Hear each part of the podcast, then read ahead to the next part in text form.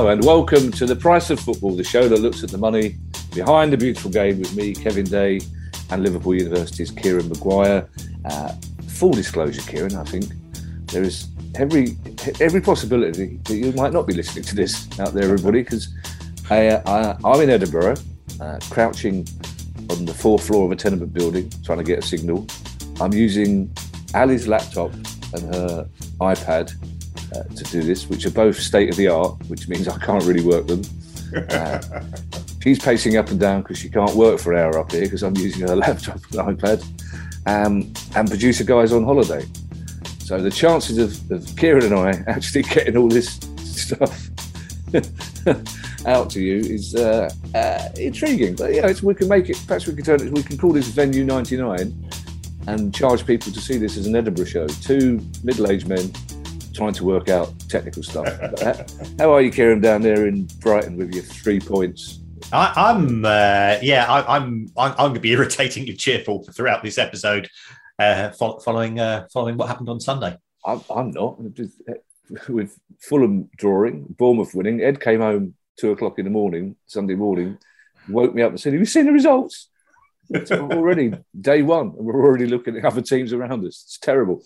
Well, anyway, we have some news today, Kieran, and in the absence of Guy, we've had... there's Finley coming in because he's heard Venue 99's got 2 for 1 today. Dogs welcome.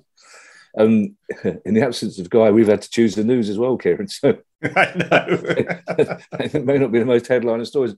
The first one is a big story, though, Kieran. Spanish clubs have only registered 34 out of 90 players signed this summer due to cost control regulations. So they've signed them, paid money for them, but they're not eligible to play at the moment. Yes, and you would think that would be quite an important thing, given that they've had to go and pay the fees for the players, they're having to put the players on the payroll.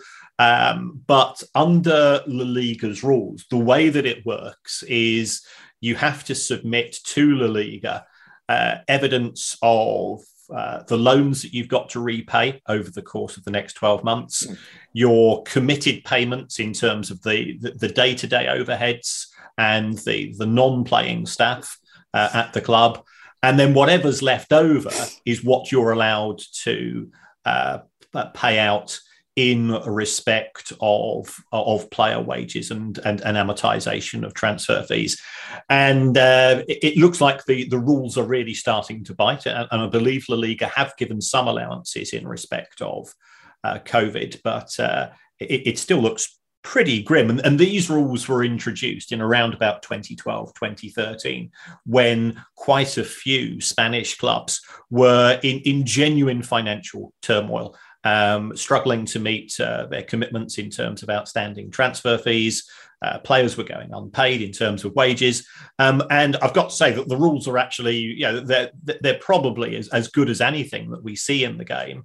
But the law of unintended consequences means that they've signed all these players and they can't play them. And of course, the most high-profile club in respect of this is Barcelona, who's got Lewandowski, Rafinha, and others.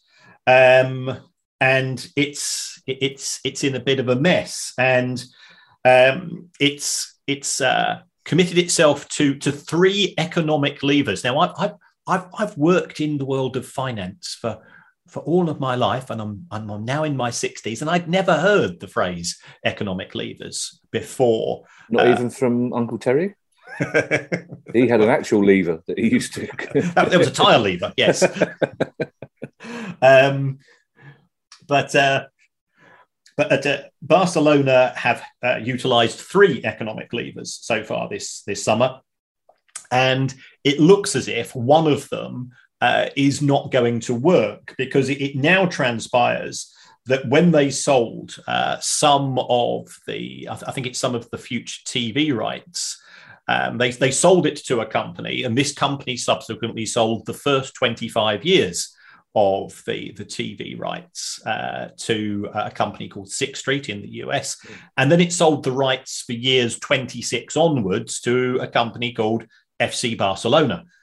and then claimed profit on it. And Barcelona are now claiming 150 million euros of profit on selling something to themselves. So it's a bit like you're holding that pen in your hand. If you sell that pen to yourself for 5 million quid, are you 5 million quid better off?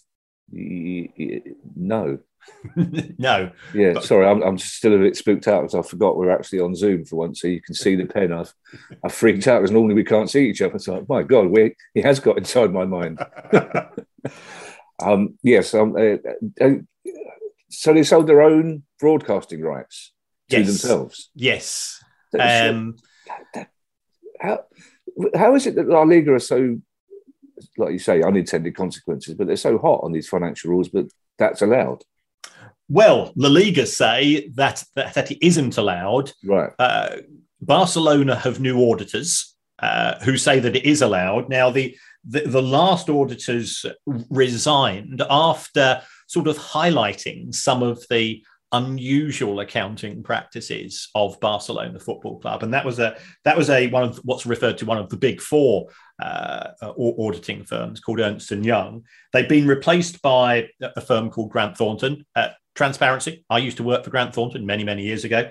I think they are sort of the seventh biggest or the sixth biggest. So, but it's a bit like Champions League clubs. You know, the difference between the top four and the rest it is indicative. This isn't a criticism of Grant Thornton necessarily, but why did Ernst & Young, normally a big organisation will want to have a big firm of auditors, go through its books? So that seemed a bit unusual as well. As a result of La Liga saying, well, we're not so sure about this £150 million of profit, it looks as if Barcelona will now have to sell another 24% probably of Barca Studios to take up somebody else's ownership up to 49%. In order to register all of these players. Now, I think it's got 5 players that the club has signed during the course of the summer. It could probably register 3 today if it wanted, with the money that it has already raised. But of course, that's a bit awkward because if you're one of the 2 that's being left out, it's immediately sending a signal to those players along the lines of, well, yeah, we have signed you, but we're not that arsed about you. Yeah, we've got our favourites. So it's very messy. La Liga is due to commence this weekend, the 13th of August, and at present there's a few shirt numbers with no player names necessarily attached to them as far as the registration is concerned. We've had this conversation about Barcelona's levers before. I suspect I may have used the Uncle Terry joke before, but is there not going to come a stage where Barcelona run out of percentages of stuff to sell? Yes, it's a bit like Max. It's a bit like they've had their 3 economic levers to date. It's effectively, it's a bit like using a credit card to buy your groceries, and they've signed up for 3 credit cards. They've maxed out on those, and now they're going, oh, our solution to our financial struggles is to get yet another credit card. And if you keep on doing that, eventually, you're absolutely right, Kevin. We will be in a position whereby what have Barcelona got left to sell? And if they want to be competitive with, I think there's another quite big club in Spain who they don't get on with particularly well, as well as the likes of Manchester United, Liverpool, Chelsea, City, PSG, Bayern, and so on. The clubs which Barcelona considers to be its peer group. If all of those clubs are able to keep 100% of their income going forwards, but Barcelona have sold off 25% of broadcasting and 25% of merchandise and X% of this, that, and the other, in 3 or 4 years, Barcelona are up against it because they don't have as much money coming in because they've effectively sold off the future rights. And it's not the same as what we necessarily see in the Premier League, where you might have a club say, well, I'm going to cash in on the next couple of years of Premier League money. The Premier League deals tend to be 2 or 3 years. Barcelona's selling future rights for tens of years, which really does cause issues going forwards. On the subject of Lewandowski, 2019, a few of us went to Krakow, Poland. Not a stag do. The oldest one was 87. And being polite as we do, we all learn. You know, you learn the words for please and thank you and hello, because that's the right thing to do. Except one of the younger ones decided, no, I don't need. I'm just going to say Lewandowski. Whenever I ask for something and they need a please and thank you, I'm just going to go Lewandowski. I don't think that's a good idea. He decided to drop it after the first bar. Oh, really? he tried it. Yes, it didn't go down very well. Just the lad behind the bar speaking in impeccable English, wondering why this little tubby fella was going, Lewandowski. I feel, do you know what? I'm using Ali's earphones as well. I haven't got my big Craig David headphones in. I feel slightly naked. This is a very strange experience. We've spoken recently, Kieran, about Plymouth's shirt sponsors and Wigan's shirt sponsors and what brilliant altruistic gestures they have been. I think it's safe to say that Barnsley's new shirt sponsor doesn't fall quite within those parameters. A company that calls itself the world's first certificate, as my gran used to say, the world's first certificate of deposit on the blockchain. I take it that's not the company's name, because that's going to take up a lot of the shirt, basically. But it is, it's a country mile different from Wigan's new sponsors, which are essentially a food bank type charity. Yes. This is a company called Hex.com. And if you go on to Hex.com's website, it says buy our product. It averages a 38% return a year. And that sounds pretty impressive. Yeah. Some people might say that sounds too good to be true. A cynic might say that if something sounds too good to be true, it's potentially not true, but we're not cynics, as we've said. So what is a certificate of deposit? The certificate deposit normally works the following way. A bank issues a piece of paper and it will say, I will give you a piece of paper. I buy that piece of paper from the bank, and the bank says, right, you are now locked in. You've given me $10,000. I'll give you your $10,000 back in 6 months or 3 years or 5 years, and I will guarantee you interest on that.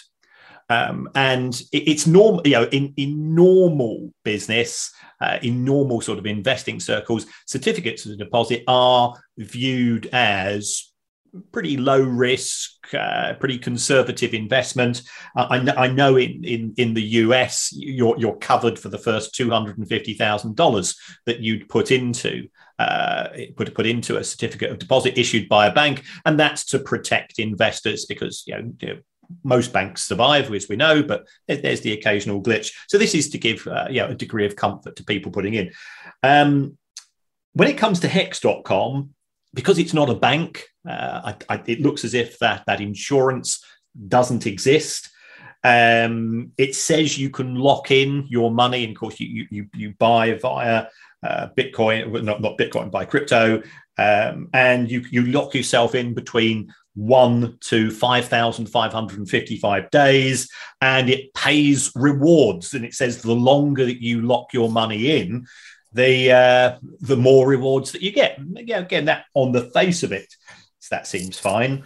When Barnsley won their match on Saturday, it tweeted, "Excellent result." Okay, yeah, that's okay. I get that. New sponsor and so on. I think it's fair to say I expressed a modicum of caution with regards to the sponsorship, and the followers of Hex.com, who call themselves Hexicans. Nice. And this is, I'm in on the joke. I'm got a sense of you. I think it's fair to say that the following of Hex.com is a bit cult-like. It's a bit like the Church of Scientology. Mm-hmm. For the next 48 hours, I was pretty much, took a hammering on social media, which is fine. I've got my big boy pants on. I can deal with that. And getting some mysterious messages and so on. Hex.com is run by a guy called Richard Hart, and he's got stuff out on social media where he goes round and he shows people his fast cars and his Gucci clothing and his bling and so on. I'm thinking, well, yeah, fair play to you. You've done well out of this. If somebody's doing really well out of a product, it might indicate that other people are not perhaps doing quite as well. And if I've had to lock my money into Hex.com for a long period of time, does that mean that Hex.com is going to be around to pay me out in 5,555 days? The world's rapidly changing one. And it's subsequently come out, and Barnsley is now investigating this, that there have been, should we say, unpleasant homophobic tweets coming out from people connected to Hex.com, which I don't think reflects particularly well on the people concerned or necessarily the organisation. So it's a bit ugly. It's a bit messy. Clubs have to raise revenue. We're fully aware of this, but this particular sponsor arrangement doesn't look great in terms of A, the nature of the product, and B, sort of the nature of the comments coming from people. You know, I take a pretty zero tolerance approach to, you know, racism, homophobia. That doesn't make me a woke individual. I think it just makes me have a sense of values. Kieran, I think the person who is proudly holds the record of having donated the second highest entries to Viz Profanosaurus can definitely not describe himself as woke necessarily. These people who tweeted you, these followers of Hex, which is followers of Hex sounds like some kind of Dungeons and Dragons type. Okay, but do you think they're genuinely followers of Hex or staff members? No, well, I think they are genuine followers. I mean, they certainly their Twitter names would indicate that they are disciples of the church. Sometimes you can spot a bot quite well, but also, you know, I there's no reason why I shouldn't be immune from criticism, and it could be that I do know nothing about finance. I hadn't considered that possibility. Yeah. It's really, they should try it on with Swiss Ramble. We live in a world where blockchain has got followers. It's just never. Let's get onto some safer ground, Kieran. The sources of funding for the Birmingham takeover are being investigated, which enables me to say, which I haven't done for 2 weeks, Bassini. Yeah, it's all quiet on the Lawrence Bassini front, which is is mixed news, because Lawrence has promised to come on the show once he completes the takeover. So yeah, we are looking forward to having a chat with him. But then once he's had that fight with Simon Jordan behind the car park at Lidl that he's promised to have. Yes. So there are now two potential owners, Paul Richardson and Maxi Lopez, the former Argentinian footballer. And I think initially they were due to buy 21.64% of the shares of Birmingham Sports Holdings from a guy called Von Peck, who sounds a bit like a Bond villain to me. And the remainder over 2 years. Now, it's now gone very, very quiet. And the issue with Birmingham is that the club is listed on the Hong Kong Stock Exchange. So any major transactions you would normally expect to be confirmed by the stock exchange. That seems to have gone a bit quiet. We've now got sort of a broad agreed price, from what I'm reading, of £36 million for the club, plus an extra £10 million if Birmingham are promoted to the Premier League in the next years. But where is Mr. Richardson and Mr. Lopez getting their money from? This is where it's getting a bit confusing. Apparently, they paid a £1.5 million deposit.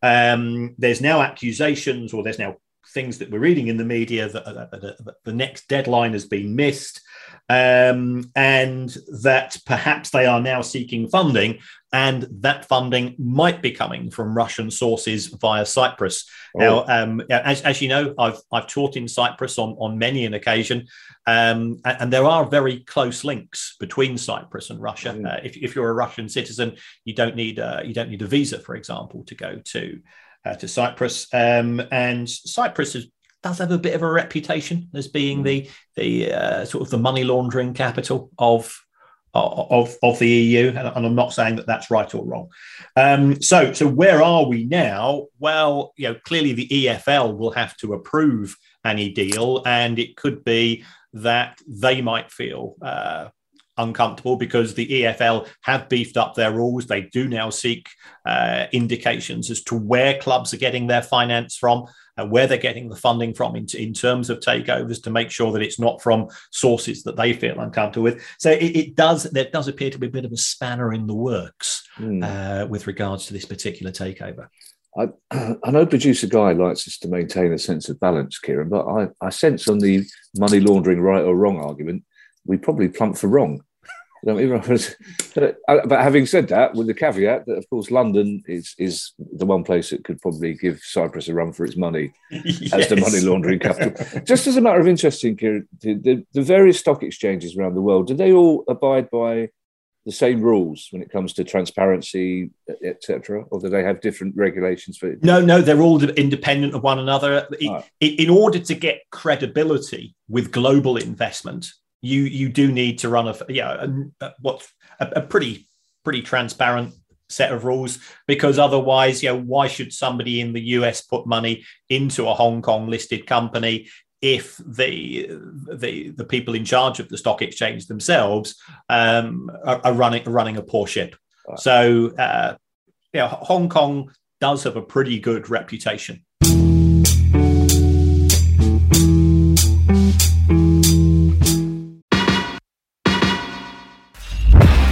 I'm Steve Lomack, and every week I'm joined by Music Allies Head of Insight Stuart Dredge on The Price of Music, the weekly podcast all about the money behind the music industry.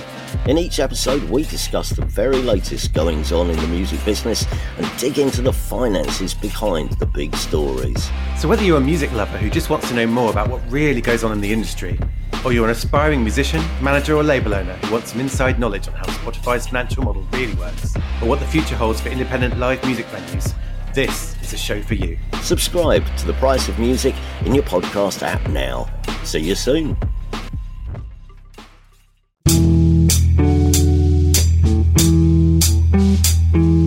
This is a very interesting story, Kieran. The National Crime Agency is investigating the possible involvement of the Albanian mafia and a convicted match fixer over the mysterious Granit Xhaka booking last season. The odd word in that sentence is mysterious when it comes to Granit Xhaka booking. So yes. You can normally we could all put our money on a Granit Xhaka booking at those stages. So there's been allegations of match fixing at lower levels floating about for some months, haven't there, with not very large amounts of money, but this sort of ramped it up a bit, hasn't it? This. Yeah, I mean, there's no evidence, and I don't think there's any accusation in terms of match fixing per se. Right, okay. But what you can do now, of course, is that you can do spot bets. Yeah. In respect of individual activities, you know, somebody gets a clean sheet or a goal or an assist or individual players, yellow and red cards. And this is not an accusation, but it's an observation. It's a lot easier to get yourself a yellow card than it is to score a goal. Yeah. Granit Xhaka is a player with a reputation for being friends with the referee's pocketbook. We're fully aware of that. This is in a match at Elland Road, I think it was. Arsenal were winning 4-1 at the time, and Granit Xhaka just went up to the ball and just stood over the ball for about 20 seconds.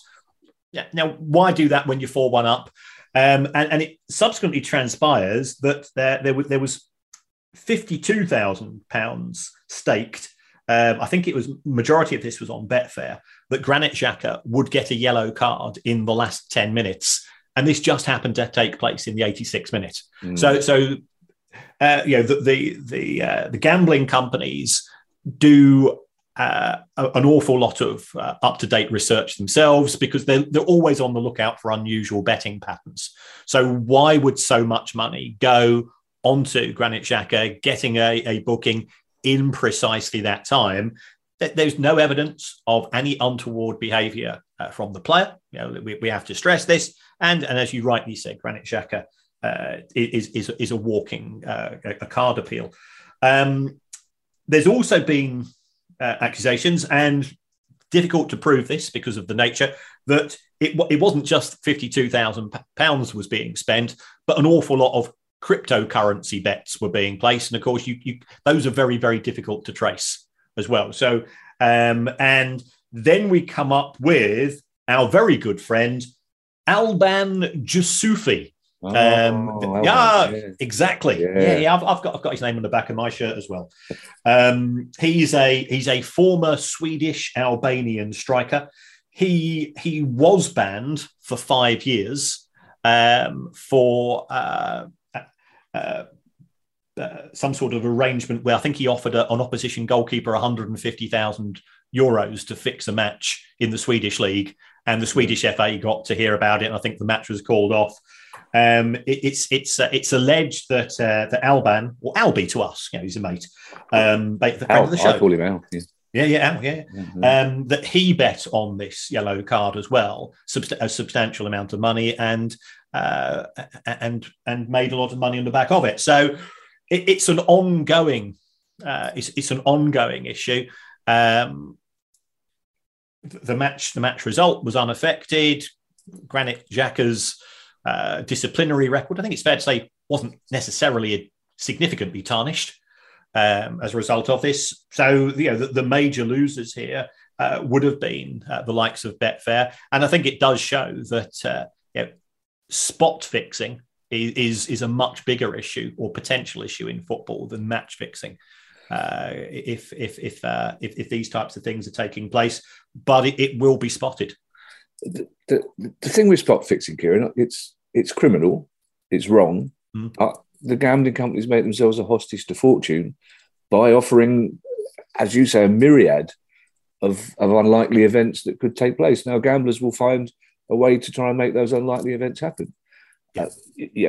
And there's no point suggesting to Bet365 or Betfair that they stop offering these things, because they'll find something else to offer instead. But they're partly hoisted by their own petard. It's simple as that. Because if you've got a player with a reputation for getting yellow cards, then somebody's going to eventually put some money on that player getting a yellow card. Mm. Yeah, and then it's also not fair to Granit Xhaka, because there are always people who put 2 and 2 together and come up with 5. And I have to say as well, though, Kieran, friends with the referee's pocketbook does sound like one of your Pathanosaurus. I might start working on that one. The FA has introduced new rules to protect the heritage of clubs, which is something we've been banging on about, I think is the technical term, for quite some time. Yes, yeah, and fair play to the FA. Would this have taken place had the Tracy Crouch report not been ever published? I'm not so sure. Well, Guy's away. Obviously, you're going to crowbar in a story that has a reference to Tracy Crouch and you sitting in a tree, Kissing. But it's good news. So in respect of club heritage, what the FA have said is that if there are proposals to change the crest or the colour of the home shirt of a team, there has to be an appropriate consultation process. There has to be evidence. The club has to evidence that there is majority support for the changes.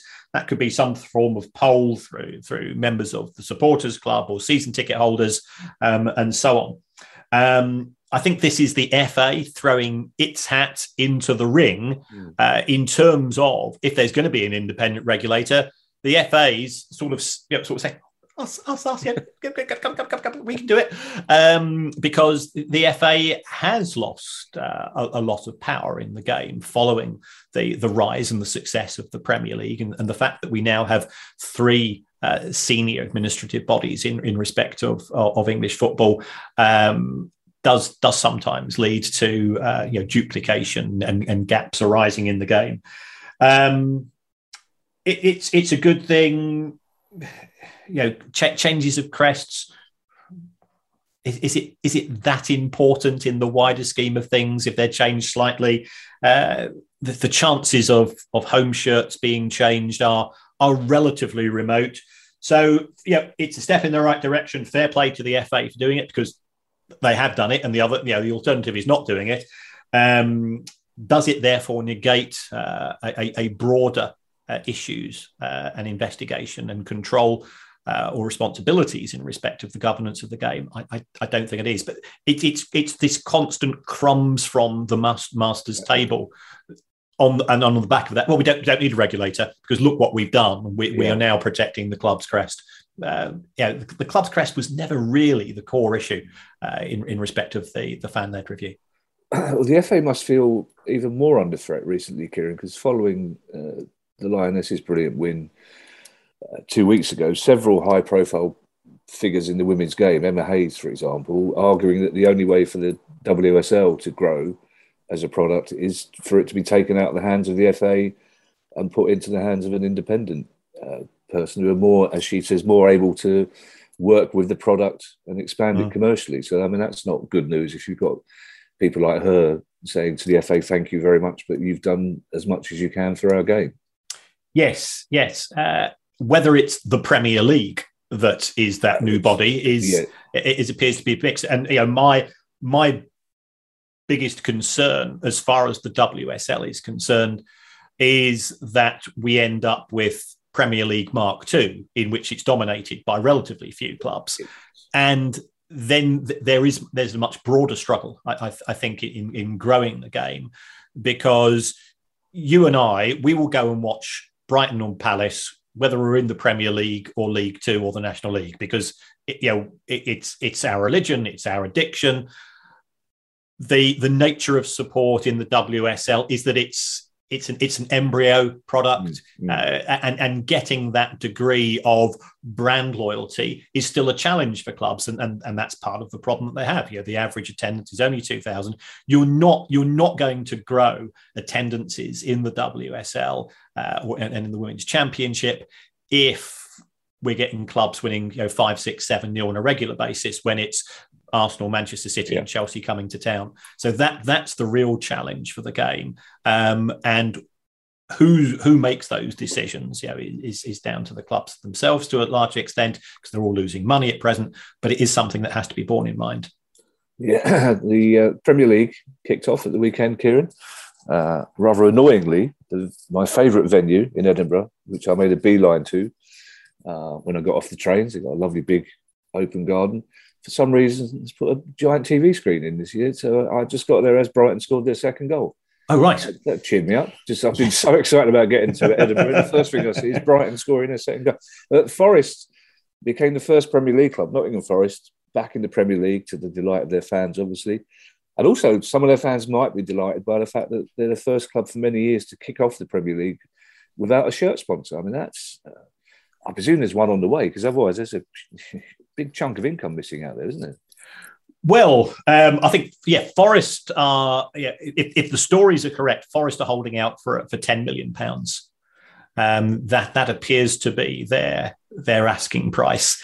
And at present, nobody is bitten as far as that price is. I've spoken to some people on the commercial departments and other clubs, and they say, well, if it's a sort of a white label betting sponsor, you're normally looking for somewhere in the region of 6 to 7 million for a club that's just been promoted to the Premier League. Now, Forest will be able to say, well, hold on, we've won the European Cup twice. Surely that means greater value. But the reaction today of potential sponsors, well, we're not convinced, because they're more concerned about how many eyeballs are going to see us, not necessarily the amazing achievements of Forest. When they won those two finals and of course won the Premier League, they won the old Football League, League One. So they did have a front of shirt sponsor last season called Box T. Box T took over from our very good friends Football Index, who disappeared without trace, and Forest rightly dropped them immediately when issues started to come to light. So I think Box T are a wee bit disappointed that the relationship's not continued at a price which is mutually acceptable. They were certainly willing to bid, but it looks like they've not come up with enough money. So Forest are holding firm. Whether we'll be having this conversation in 3 weeks' time and they've still not got a sponsor, we'll have to wait and see. But it is indicative of that there's not a huge number of industries that are willing to pay big bucks to become front of shirt sponsors, because yes, it increases profile. Does it increase sales of your product? Nobody's ever really managed to come up with that. Do I go and buy American Express travelers checks because they sponsor my club? I don't do that. I don't know anybody that does it. Yeah, well, I know fans of a certain club who do whatever the opposite of American Express is. Yes. Can you just remind me, Kieran, white label betting company, what does that mean?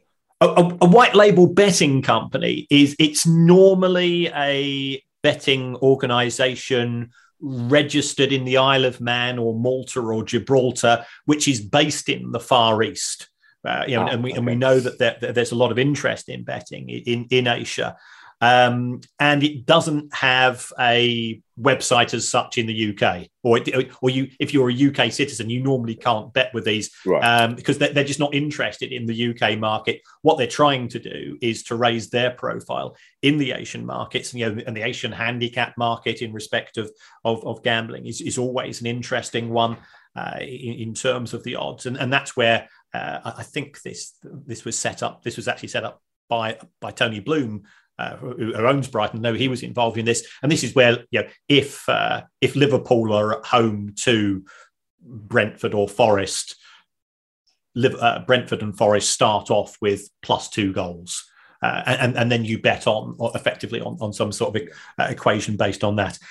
So there's quite a few of these, because the big UK gambling companies, with the exception of Bet365, who of course have got historic links with Stoke, and Betway, who've got a very good relationship with West Ham, William Hill, Gatlab Brooks, Paddy Power, they don't actually do front of shirt sponsorship themselves, because they prefer to use their marketing budget in other ways. Producer Guy is a Man United fan, but he's away, yes, which is why he hasn't stopped us talking about this story. Manchester United are, it says here, celebrating 10 years on the New York Stock Exchange, Kieran. Do they have much to celebrate? Well, if you had put £1,000 into Manchester United 10 years ago today, we're recording this on the 10th of August, you'd have less than £1,000 coming back. You'd have about 830.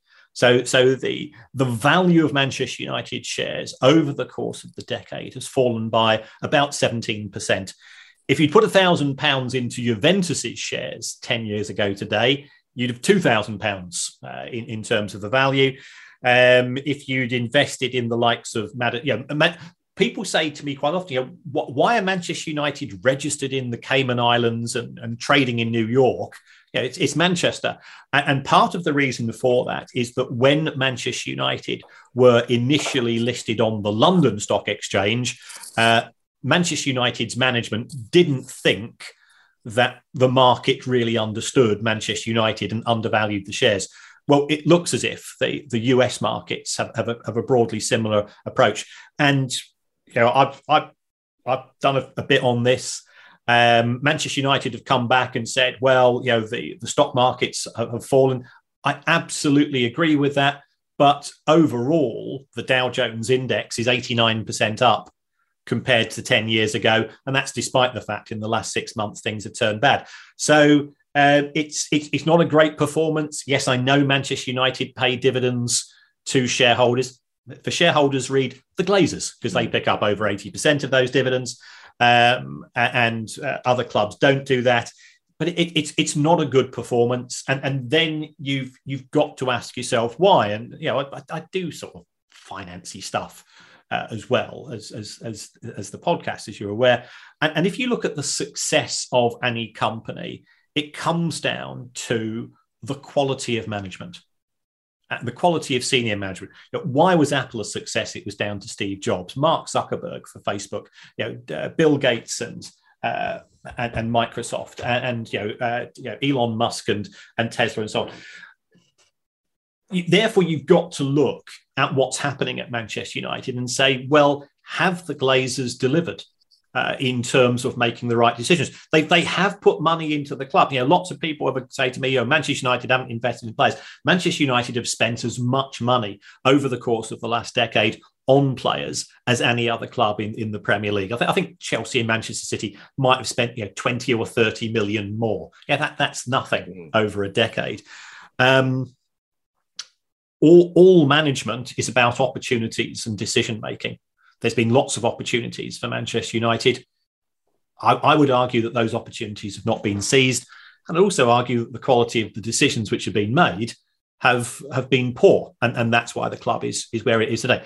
As much as I am absolutely delighted and one of the happiest days of my life that we won at Old Trafford on Sunday, Brighton's starting 11 cost less than Fred.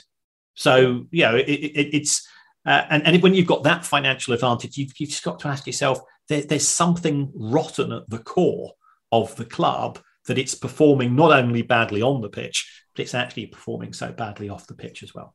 See, I don't do the financy stuff, as you call it, but it seems to me that that's the stock exchange indicator. That makes it more difficult, surely, to get any outside investment should they need it in the future, because if people are going to go, well, we're not going to get any money back out of them. So that just means there's more financial pressure on the Glazers to put money in on the infrastructure, etc., which they're not doing. So how do they? It's a very awkward way of saying, how do they bounce back from this? How do they repair their performance on the stock exchange? Well, the stock exchange is forward-looking. Manchester United's share price bounced up when Super League was announced, when Project Big Picture was announced, because both of those projects were created in such a way that you didn't have to win football matches in order to be in the competitions. Yeah, and clearly that's what the Glazers want. They want the best of both worlds. They want the global appeal of the Premier League plus the guaranteed franchise revenues that you get from being in the NFL and the NBA and so on. How do they bounce back? Well, it does now look as if the club is going to borrow money to expand Old Trafford, because it has fallen behind both, certainly on a qualitative basis. The markets will lend to Manchester United. Manchester United is a low lending risk. That might generate more money in due course. But in terms of getting it right in the boardroom and in terms of recruitment, that ultimately has to go back to the Glazer family themselves. They're not football people. They had in David Gill and Sir Alex Ferguson. I think they had two excellent people, both in the boardroom and on the pitch in terms of their ability to deliver. It's just poor management theory. And I do all this sort of the theory nonsense, part of my job, to lose two really senior members of staff at the same time. Yeah. You do succession planning. You make sure that you can cope with bumps in the road. And the Glazers just seem to think, we're Manchester United. We've got a God-given right to win trophies. And that was on the back of the success of Sir Alex. And perhaps they thought all they had to do was just back their own judgment following his departure and that of David Gill, but it's not worked out. I've said many times that I played for Trafford Cricket Club for 30 years. I shared a dressing room with half with City and half were United, and I've got loads of friends who are got a huge attachment to the club, but what they're getting in return isn't great. Mm. Two more stories, Kieran. The first of them is Newcastle are visiting your place on Saturday for a top-of-the-table Premier League clash. And they're wearing a special one-off kit just for this game. Why is that? What's the purpose of a football kit? It's to distinguish your team from the opposition. Mm-hmm. Now, Newcastle have got three kits, neither of which distinguish them from a club that's wearing blue and white stripes. And you would have thought that this might have, that they might have brought this into attention. Oops. Is that Man United on the phone? Very probably. You would have thought that they might have realised this a little bit earlier. You know, it's their second match of the season. So I think they're wearing some sort of green kit. So I think their away kit is blue. They've got their third kit, which is mainly white with a little bit of trim. And this is the one which has been the accusations of being the Saudi Arabian kit. And if it appeals to that market, then I see the commercial benefits of doing so. So yeah, they've had to bring out a special kit to play at the Amex. I don't think there's any other clubs in blue and white stripes in the Premier League, but you really ought to.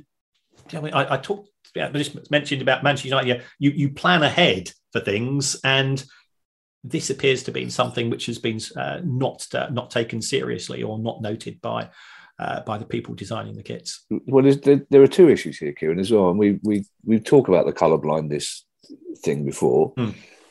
And some people said to me, well, there's only 8.6% of people that are colourblind, but that's a lot of people. When in the great scheme of things, watching football every weekend, that's quite a chunk of people who can't distinguish two teams apart, either at the ground or on TV. But also, and we're not cynical, Kieran, so we wouldn't suggest this at all, Newcastle must know that there will be fans who buy that fourth kit, even if they only wear it once.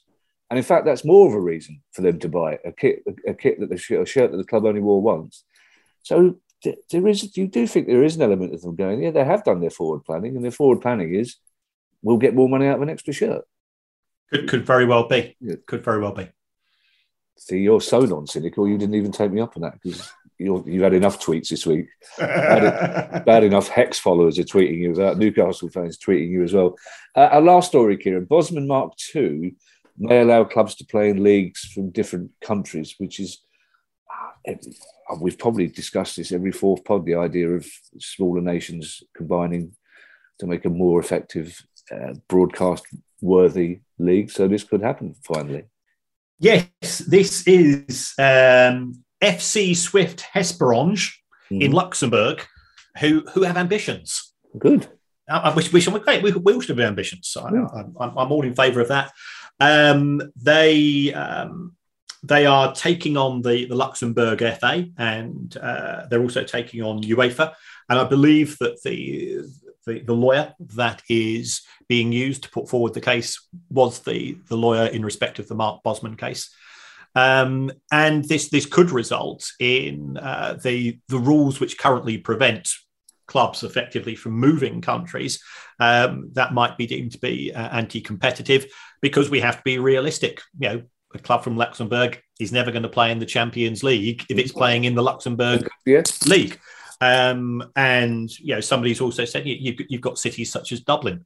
You know, we both have got affections for Dublin, but no. Yeah, Shelbourne, they ain't going to qualify for the Champions League either, because the Irish leagues. But if they were playing in another league, or if there was some sort of Atlantic League, so we'll see how this one progresses. But it could open the door, and certainly I think there have been eyebrows raised in Glasgow about what would this be. What would the circumstances be, or what the consequences be? Should this work in the favour of FC Swift, whatever they are? Well, certainly, of all the proposed unified leagues, the so-called Atlantic League has been the one in the past that has most credibility, which involves Scotland and two of the Scandinavian countries, I believe, as well. Mm. So, I mean, it's always the interesting dilemma. I know fans of every other Scottish club will be going, oh, not again. But for Rangers and Celtic, who are always looking out for ways of expanding their domination, the Atlantic League's always been one that has been thrown at us, hasn't it? Yes, it has. Yes. And I think the Netherlands and Portugal have also been mentioned. Mm. The Republic of Ireland teams have also been mentioned. These ideas, they come... and then they tend to disappear, but eventually somebody might take a gamble, especially if there is no legal reason why it can't go ahead. Mm. Thanks for listening, everybody. If you have indeed been able to listen, if you haven't been sitting there going, why is this? I can see the thing on the screen, but there's no voices coming up. And thanks to everyone who's donated to the pod via our Patreon page.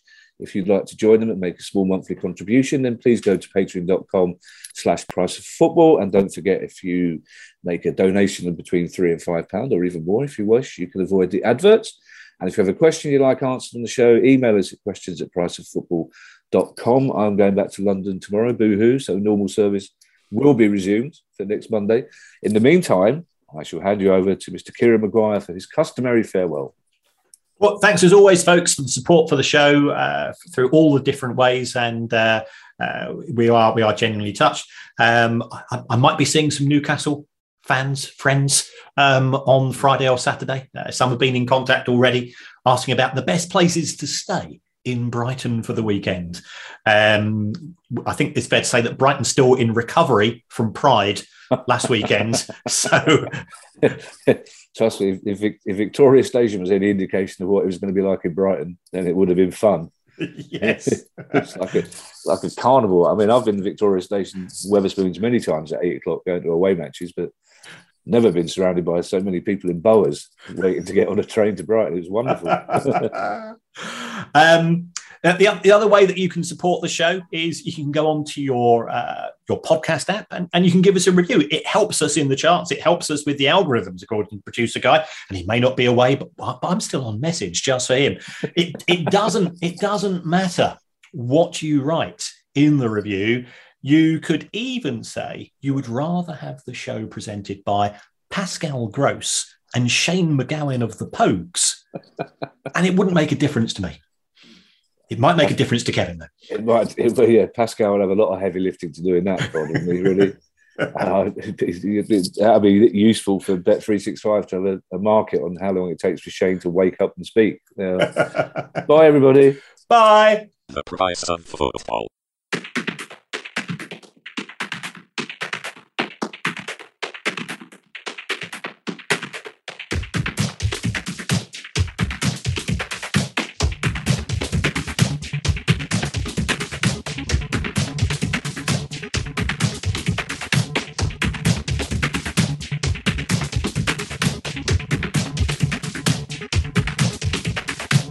Price of football.